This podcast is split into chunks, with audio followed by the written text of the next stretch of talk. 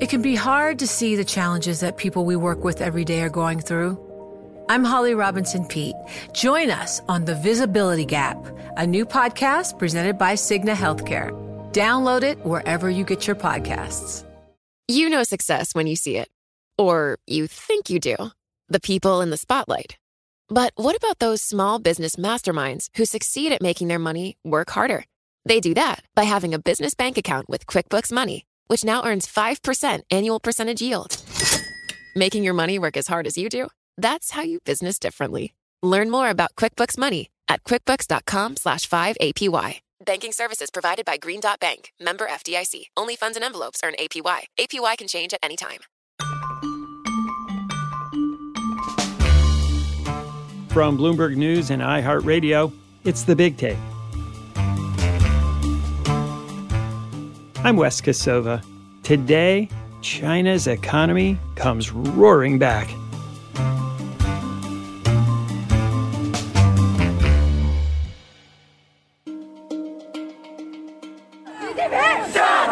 They chant Xi Jinping step down, an extraordinary show of defiance in China.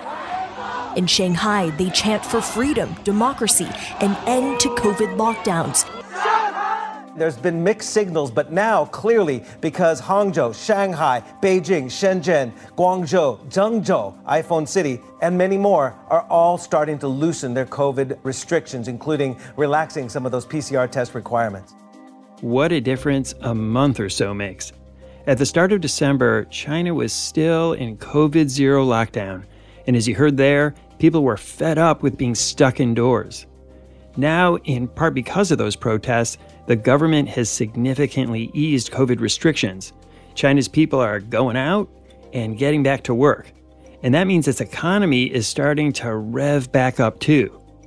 China's reopening will be felt around the world as travel picks up and the nation resumes buying products of all kinds. But that economic boost potentially also comes with a big catch. Bloomberg's chief economist Tom Orlik in Washington and chief Asia economics correspondent Enda Curran in Hong Kong are here with me now to explain. Tom, you and Enda and several of our Bloomberg colleagues have written a story that explains how China's reopening will be felt around the world. Why was the COVID zero policy such a big deal for China's economy and really the global economy? So, COVID zero is widely presented as a serious policy error by Beijing. In fact, it's brought some pretty significant positives. Yes, the impact of COVID sweeping across the country was delayed rather than entirely prevented. But that period where China was locked down, initially the entire country, and then rolling lockdowns across cities to try and keep infections as close to zero as possible, it had an important benefit for public health. It allowed time for vaccines to go into arms, not as many vaccines as the epidemiologists would have liked, but certainly a lot of vaccines went into arms. And it also allowed time for COVID itself to diminish in lethality. And what that hopefully means is that now China's opened up from COVID zero, the public health cost, the sicknesses, the deaths are going to be less, much less than they would have been if China had allowed COVID to sweep across the population right at the beginning of 2020, as occurred in the United States and lots of European countries. There were some public health benefits. There were some really serious economic costs. When you lock an economy down, it's inevitable that you're going to suffer. Workers can't go to their factories or their offices. Households can't go to the shops. And what that means is you have a big negative impact on growth. So a Chinese economy, which went into COVID growing at around 6% a year, last year grew just 3%. And Enda that slowdown in China's economy affected not just what Tom is describing, which is domestic economy, but what China was buying and selling to the rest of the world. Yeah, I would add to what Tom said there in that China's COVID zero also hugely benefited the nation's factories during 2020 and 2021 in that When the rest of the world was having problems keeping its supply lines running and keeping its factories and stores staffed, China was able to produce everything that the rest of the world wanted and cashed in on this extraordinary boom for buying merchandise goods around the rest of the world. So the, the COVID zero policy is credited with allowing China's manufacturing base to continue more or less uninterrupted. So that was another economic plus. But you know, as Tom was saying there, ultimately it was unsustainable. The spillover from that slowdown in China meant there were no Chinese tourists going overseas. Uh, there were no Chinese students going overseas. The exchange of know-how and two-way people flow between China, the world's uh, second largest economy, and other major trading partners wasn't happening. There was a whole series of hindrances whereby China went from being typically the global growth driver of the world economy to slipping down the ranks a little bit. And I think last year there was a lot of focus on the US picking up the growth baton as China slipped back. So there were clear benefits early on. And I would say the merchandise trade boom was one of them. But then the benefits, the economic benefits became kind of diminishing returns as time went on. You mentioned tourism and a couple of other things. What are other economic effects of China just not participating as vigorously in the world economy as they did before COVID? Well, there was the, as you mentioned, there was the basic services trade effect, the impact on those tourist rich economies, especially in Southeast Asia, the likes of Australia and elsewhere. Not just tourists, but also students. They were losing out on the big China dollar spend that was a feature of pre COVID China. But I think also there was a human side to it, by the way, in terms of business people and chambers of commerce in China itself uh, were speaking out loud against COVID zero. That was something very unusual. Normally, companies don't really speak out against a host government per se, uh, but they were they were critical of it just because they couldn't get staff in, they couldn't have those exchanges with their colleagues, they couldn't do all the rudimentary kind of business travel that's needed to keep the flow of global commerce and trade ticking over. So, as I say, there's the obvious spillover in industrial sectors like or in sectors such as services and so on but also there was a human side to the impact of COVID zero. And it wasn't just COVID zero. China's policymakers, because they were so successful in containing the virus in the first part of 2020, succumbed to an unfortunate bout of hubris. They decided, we contained COVID, we can do a bunch of other stuff as well. So, in the second half of 2020, you had a sweeping shift in policy on the property sector, something which is referred to as the three red lines policy, cutting off sources of finance for real estate developers. That really hammered the investment, which is a big driver of China's growth. And you had the Common Prosperity Agenda, an attempt by Xi Jinping to engineer a more equitable Chinese economy by smacking down what he sees as the excess power of the tech monopolists. Jack Ma at Alibaba, Pony Ma at Tencent, and other similar entrepreneurs. And those forces together, they really dealt a really serious blow to China's growth. And as Enda said, from the perspective of global businesses, they really changed the view on China to pretty unbridled optimism to quite a lot of pessimism. China's economy seems about to open back up in a big way. So, what does that look like for China's economy? So, in fact, Wes, you're completely right. The COVID zero policy has shifted. But in fact, all of the policies which I just mentioned have shifted. So at the end of last year, we had an extraordinary wave of protests across major Chinese cities, frustration at years of lockdowns bubbling up. And that seems to have catalyzed a big move in Beijing. And they moved away from COVID zero a lot quicker than most people were expecting. At the same time, we've had a wave of support for the property sector. The financing taps for developers have been turned on a little bit. Mortgages are now more available for home buyers. So prospects for property are a little bit stronger. And the common prosperity agenda, that crackdown on entrepreneurs, um, that isn't quite so in evidence either. So there's been a big policy shift away from containing the virus and achieving desirable long-term objectives like containing the property bubble and achieving more equity and income distribution towards all-out support for growth. And what that means is that prospects for China this year are looking quite a lot stronger. I mentioned that China's economy expanded just 3% this year. If you put together the exit from COVID zero, the shift on property, the shift on the policy on tech entrepreneurs, our forecast is that China this year will grow 5.8%. And in an upside scenario where everything goes right for Beijing, they could do even better than that. Tom and Enda, please stick around. Our conversation will continue after the break.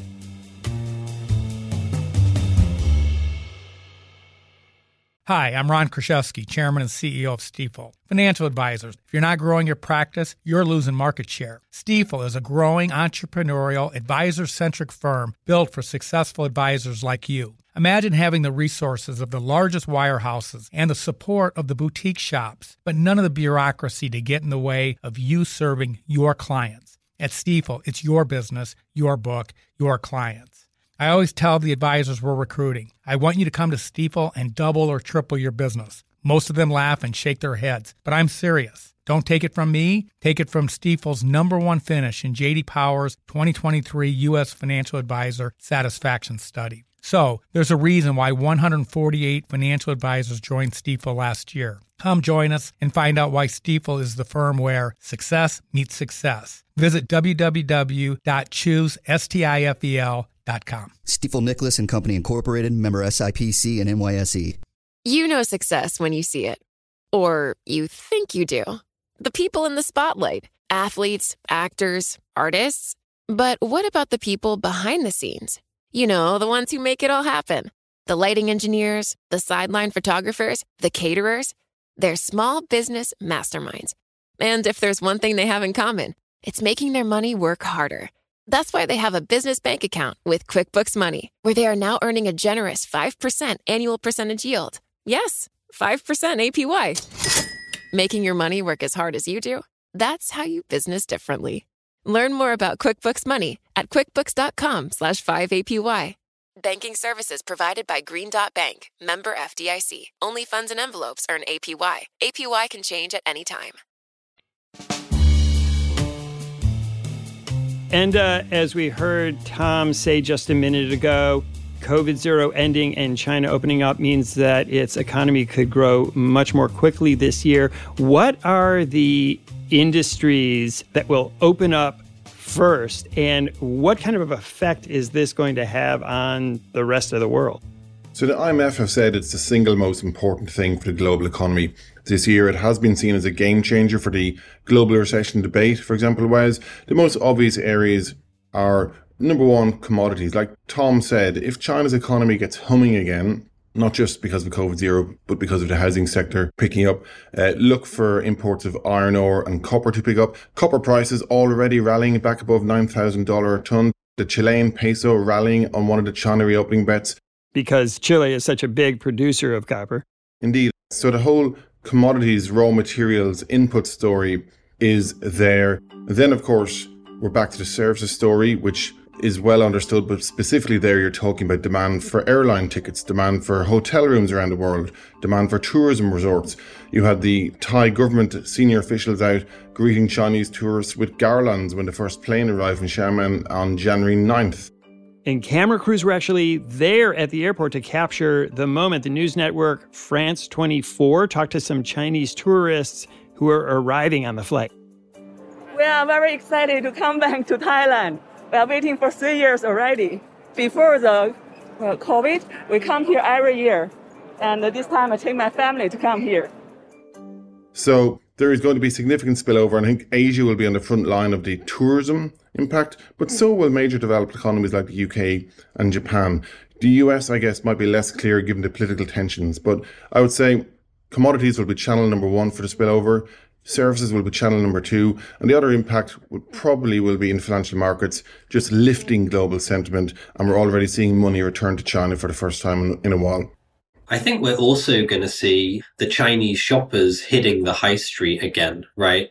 I don't think there's quite the same pent up saving story in China uh, that there was in the United States in the back end of 2020 and 2021. China didn't go quite so far in terms of stimulus. There weren't checks going out and padding people's bank accounts. Um, and I think Chinese households are also going to be kind of a bit cautious because they do see some headwinds still coming in the medium term, right? They see there's still problems in the property sector, for example. Still, if you've been stuck at home or fearing being stuck at home for the best part of three years and you've got some extra funds in your bank account, when the economy reopens again, I think there's going to be a sort of a temptation to hit the shops. So that's going to be good news for the big Chinese brands. Um, it's going to be big news for the big multinational brands that sell in China. Apple are going to be seeing more foot traffic at their stores. McDonald's are going to be seeing more people popping in for a burger. And of course, the fact that foreign business people can now travel in and out to see their staff and see their companies. That's an important part of the whole foreign investment framework because last year executives were at their wits' end and we're looking or talking about alternatives to China. We should say though, Wes, at this point, let's not forget the public health crisis because the lack of transparency around the total caseload and the total uh, fatality rate means there's an unknown quantity with the COVID outbreak in China. By extension, it's not yet known how that will fully impact consumer confidence or how long it might take consumer confidence to return from that. The whole kind of bullish reopening China story is out there. It's probably the biggest talking point, certainly in this part of the world. But there is a caveat in terms of we don't yet know how this crisis will play out and what the long term lasting impact on consumer confidence might be. I'm curious, Enda, um, sitting in Hong Kong, how long do you think this kind of painful period where the infections are sweeping the country is going to last? How long do you think it's going to be before we're back to something which looks like a kind of post pandemic normal? End of the first quarter, into the second quarter? Well, we'll have just have gotten over Lunar New Year, and of course, that will mean, in all likelihood, the infection rate will have spread across regional and rural China. So all of China will be feeling the brunt of this outbreak. Hong Kong is interesting that we also had COVID zero up until um, maybe at some point last year when the authorities then pivoted, and many said Hong Kong was a was a guinea pig for broader China. It's taken Hong Kong some time to recover. Confidence from the draconian measures that we were under still isn't back to where it was. Retail spending still isn't back to where it was. Tourists are not yet returning the way they were. Um, is not a mirror image of what's happening in China, but there might be some elements of caution there for the consumer rebound. Tom, as Enda said, the IMF, the International Monetary Fund, says that China's reopening is the biggest story of the year and how all of this money is going to be unleashed in China and around the world. Is there a way of measuring what the economic impact of that will be. So, China's the second biggest economy in the world. And if you take account of difference in purchasing power across economies, it's actually the biggest. So, when an economy of that size goes from 3% growth to probably something close to 6% growth, that has a big global impact. Now, as Enda mentioned, it's going to be most visible for China's neighbors in Asia, countries that are caught up in the same manufacturing supply chains, countries that benefit from the arrival of Chinese tourists, Chinese business people. But it's going to be an impact which ripples around the world. Our estimates suggest that the difference between a China growing at 3% and a China growing at 6% is around 0.5 percentage points on global growth. A different way of thinking about it is the equivalent of adding an economy the size of Nigeria to the global economy. Our conversation continues after the break. Hi, I'm Ron Kraszewski, Chairman and CEO of Stifel. Financial advisors, if you're not growing your practice, you're losing market share. Stifel is a growing entrepreneurial, advisor centric firm built for successful advisors like you. Imagine having the resources of the largest wirehouses and the support of the boutique shops, but none of the bureaucracy to get in the way of you serving your clients. At Stifel, it's your business, your book, your clients. I always tell the advisors we're recruiting, I want you to come to Stifel and double or triple your business. Most of them laugh and shake their heads, but I'm serious. Don't take it from me, take it from Stifel's number one finish in JD Power's 2023 U.S. Financial Advisor Satisfaction Study. So there's a reason why 148 financial advisors joined Stifel last year. Come join us and find out why Stifel is the firm where success meets success. Visit www.choosestifel.com. Stifel Nicolaus and Company Incorporated, member SIPC and NYSE. You know success when you see it. Or you think you do. The people in the spotlight athletes, actors, artists. But what about the people behind the scenes? You know, the ones who make it all happen the lighting engineers, the sideline photographers, the caterers. They're small business masterminds. And if there's one thing they have in common, it's making their money work harder. That's why they have a business bank account with QuickBooks Money, where they are now earning a generous 5% annual percentage yield. Yes, 5% APY. Making your money work as hard as you do? That's how you business differently. Learn more about QuickBooks Money at quickbooks.com slash 5APY. Banking services provided by Green Dot Bank, member FDIC. Only funds and envelopes earn APY. APY can change at any time.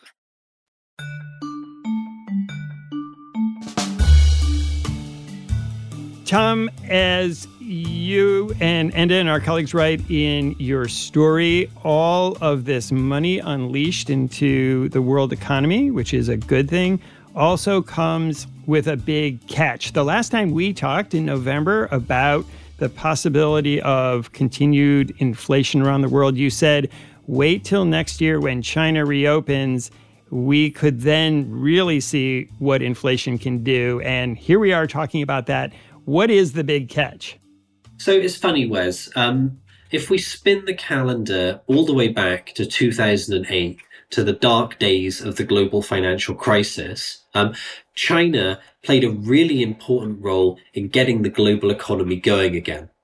China's 4 trillion yuan stimulus launched at the end of 2008 unleashed a wave of demand at exactly the moment the rest of the world was in a slump and needed that kick to get going again. In 2022, China helped out the rest of the world again, but this time not by adding to global demand, but rather by taking away from it. By staying locked down, by taking a big hit to growth at home, China subtracted from global demand and with the rest of the world grappling with really, really high inflation, that was actually an important contribution if China had been booming in 2022, inflation in the United States and in Europe would have been even higher than it was. Because China buys so much, and if it were sucking up so much of the world's resources at a time when everyone was looking for it, that prices would have been driven even higher? Exactly. Now, 2023 is meant to be the year where the US Federal Reserve and the European Central Bank and all the other big central banks start to get inflation under control. So inflation is probably going to fall from about 10% in the third quarter of last year to about 3% at the end of this year. China's reopening has now introduced a wild card into that process. The Chinese buyer is back that's positive for oil prices. It's positive for agricultural commodity prices. It's positive for exports across all of China's trade partners. And the risk is that adds a new impulse to inflation just when the Fed and others hope to be getting it back towards their target. And what are some examples of how China opening up and starting to buy, buy, buy again will have this inflationary effect on the global economy? Well, one area to keep an eye on is the price of oil. China is the world's biggest importer of oil. And last year, its demand was the weakest since 1990, according to the International Energy Agency. So there's a feeling that if China comes back on the oil market in a material way, that's an obvious channel where you could see China's return. And interestingly, policymakers are keeping an eye on that. For example, South Korea's central bank governor recently made the point that China's reopening will be a good thing because it means they will buy more South Korean goods. But he also said he's worried about the impact it will have, for example, on the price of oil, which will, of course, ultimately mean higher inflation for South Korea, another one of the world's economies where interest rates are going up. So I think that's one factor to keep an eye on. Now, within that, There are variables, and of course, the energy experts can drill into it further, but the role of Russia in supplying perhaps cheaper oil to China could take the edge off some of that story. But I would certainly, in terms of when it comes to channels and when you want to look at charts and say, how do we gauge China's reopening impact on the rest of the world, keep an eye on the price of energy. Couple of thoughts to add to that. Firstly, if you look at a chart of China's oil imports, it is on a very, very steady rising trend for many, many years up to the start of 2020. And at the beginning of 2020, when COVID hits and China locks down, China's oil imports flatline. And for the last three years, they haven't grown at all. So I think that the idea with the reopening 1.4 billion people getting back in their cars, getting back on their trains, getting back on airplanes for international travel now the borders open is going to drive more demand for oil. I think that idea is pretty well founded in the data. And then the second thought, just to build on Enda's remarks, uh, is it's not just the Korean central bank governor who's got his eyes on this. We had a speech by Lael Brainard, the vice chair of the US Federal Reserve, uh, in January, where she flagged China reopening and what that means for commodities as a risk that she's looking at.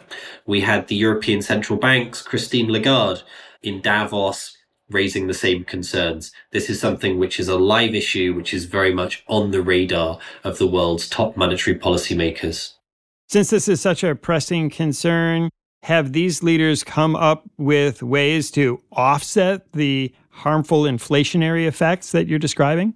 I'm afraid it's the blunt instrument of interest rates again, Wes.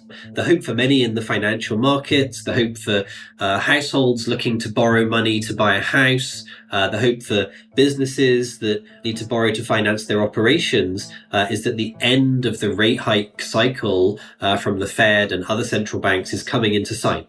And that's the baseline forecast from most economists. Um, most economists think the Fed and the ECB have got a couple more rate hikes to come and then it's going to be not quite mission accomplished, but we've done enough. Let's let these rate hikes do their work, and inflation's going to start coming back towards target. But if China reopening gives a big boost to global growth, pushes commodity prices onto a sharply rising trajectory, we could find that come the second quarter, the Fed and the ECB need to do a little bit more. And they're not done with rate hikes quite as soon as the markets and businesses and home buyers hope they are. If I could extend that a little bit, Wes, it could also be that the moment when central banks start to bring down borrowing costs gets pushed out further. So, as Tom mentioned, this year is meant to be the year when central banks at least pause pushing up rate hikes because inflation is supposed to come under control. But the danger and, and the expectation then was that maybe later in the year, some of these central banks could start to bring down borrowing costs because they're comfortable, inflation's under control. Let's give the economy some support again. But the China factor means that the ability to bring down or to cut rates may not be there. It's just another complication in the inflation story, and it will be a big call for central banks to reach a point where they're comfortable that inflation is back where they want it to be. And given all that we've been talking about here, do you think then that China's reopening is a net negative or a net positive for the global economy? I mean, I think you've got to think, first of all, about the human story, right? 1.4 billion people locked down, fearing lockdowns. That mercifully has now come to an end, right? Uh, and that, I think that's sort of the primary lens uh, through which we think about China exiting from lockdown.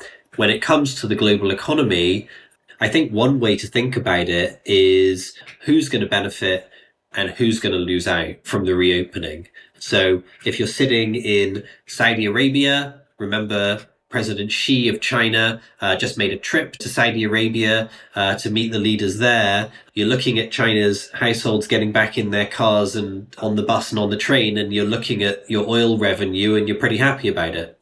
If you're in Brazil or Australia thinking about how much iron ore you're going to sell, you're pretty happy about it. Um, if you're in Thailand, as Enda mentioned, you've gone to the airport with your garlands to hang around the first Chinese visitors arriving, right? Uh, so there are countries around the world that are really significant beneficiaries of China reopening. The inflation cost, that's going to be something that's borne by everybody. Yeah, I would just add that it has added to a big shift in tone towards the world economy this year, Wes. Only a few weeks ago, it was all about Western Europe's energy crisis, China's COVID zero, risk of a global recession, which is something very unusual in itself. And here we are now, uh, approaching February, and that story has changed dramatically. Nobody's calling a dramatic rebound, I think, for global growth per se, but certainly the talk of a global recession is much diminished, and so much of that is down to China's reopening. Enda Curran, Tom Orlik, thanks so much for joining me today. Great to be here, Wes. Thank you, Wes. You can read more from Tom Orlik and Enda Curran at Bloomberg.com. Thanks for listening to us here at The Big Take. It's a daily podcast from Bloomberg and iHeartRadio. For more shows from iHeartRadio, visit the iHeartRadio app, Apple Podcasts, or wherever you listen. And we'd love to hear from you. Email us questions or comments to bigtake at bloomberg.net. The supervising producer of The Big Take is Vicky Vergolina. Our senior producer is Catherine Fink. Our producers are Michael Falero and Mo Barrow. Hilda Garcia is our engineer. Our original music was composed by Leo Sidran. I'm Wes Kosova. We'll be back tomorrow with another Big Take.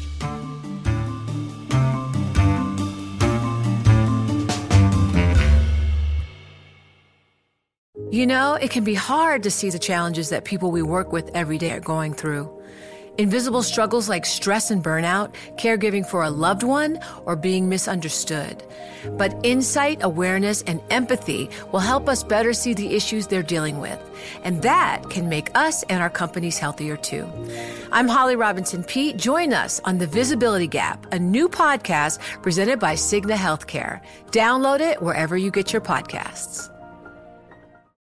Collaborate for a greener future at the Bloomberg Green Festival, a groundbreaking celebration of the thinkers, doers, and innovators leading the way. From design and culture to technology, science, and entertainment. Hear from inspirational speakers and immerse yourself in climate solutions. July 10th through 13th in Seattle. Title sponsor Amazon. Official airline Alaska Airlines. Get 20% off using promo code radio20 at bloomberglive.com slash green festival.